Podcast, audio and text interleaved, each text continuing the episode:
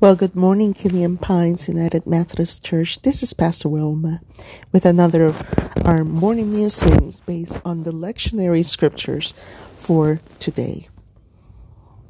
And today, um, when I stopped at the Exodus passage, it's Exodus chapter 24.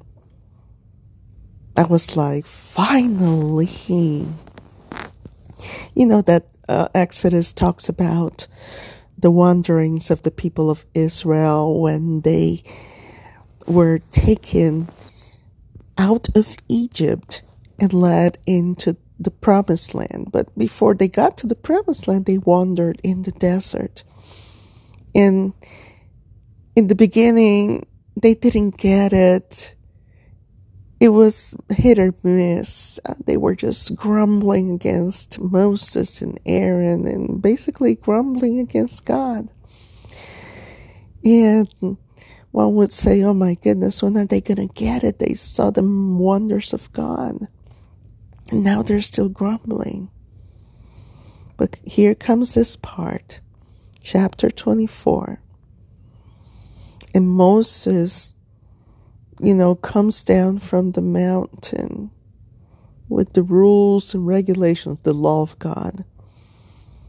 And in verse 3 it says, So Moses went to the people and told them everything God had said, all the rules and regulations. And they all answered in unison, Everything God said, we'll do.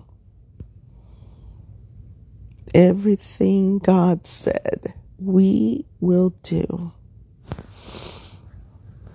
You know, sometimes I wonder how much it takes for us to finally get things with God and set our hearts right so we can finally see everything God said we will do. I mean, it's not easy.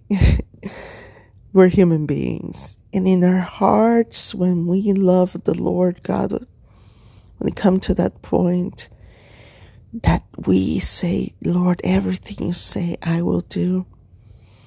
Mm, that's an amazing place. That's an amazing moment.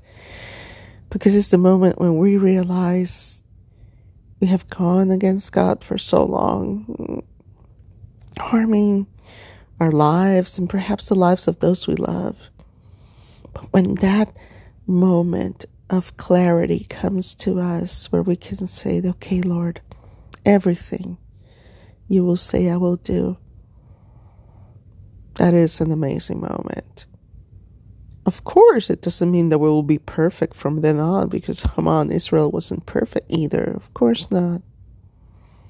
But when our hearts are set toward God, the Holy Spirit's work in our lives just tell us, it just guides us to living in, in such a way that we honor God. Life becomes a little easier to handle.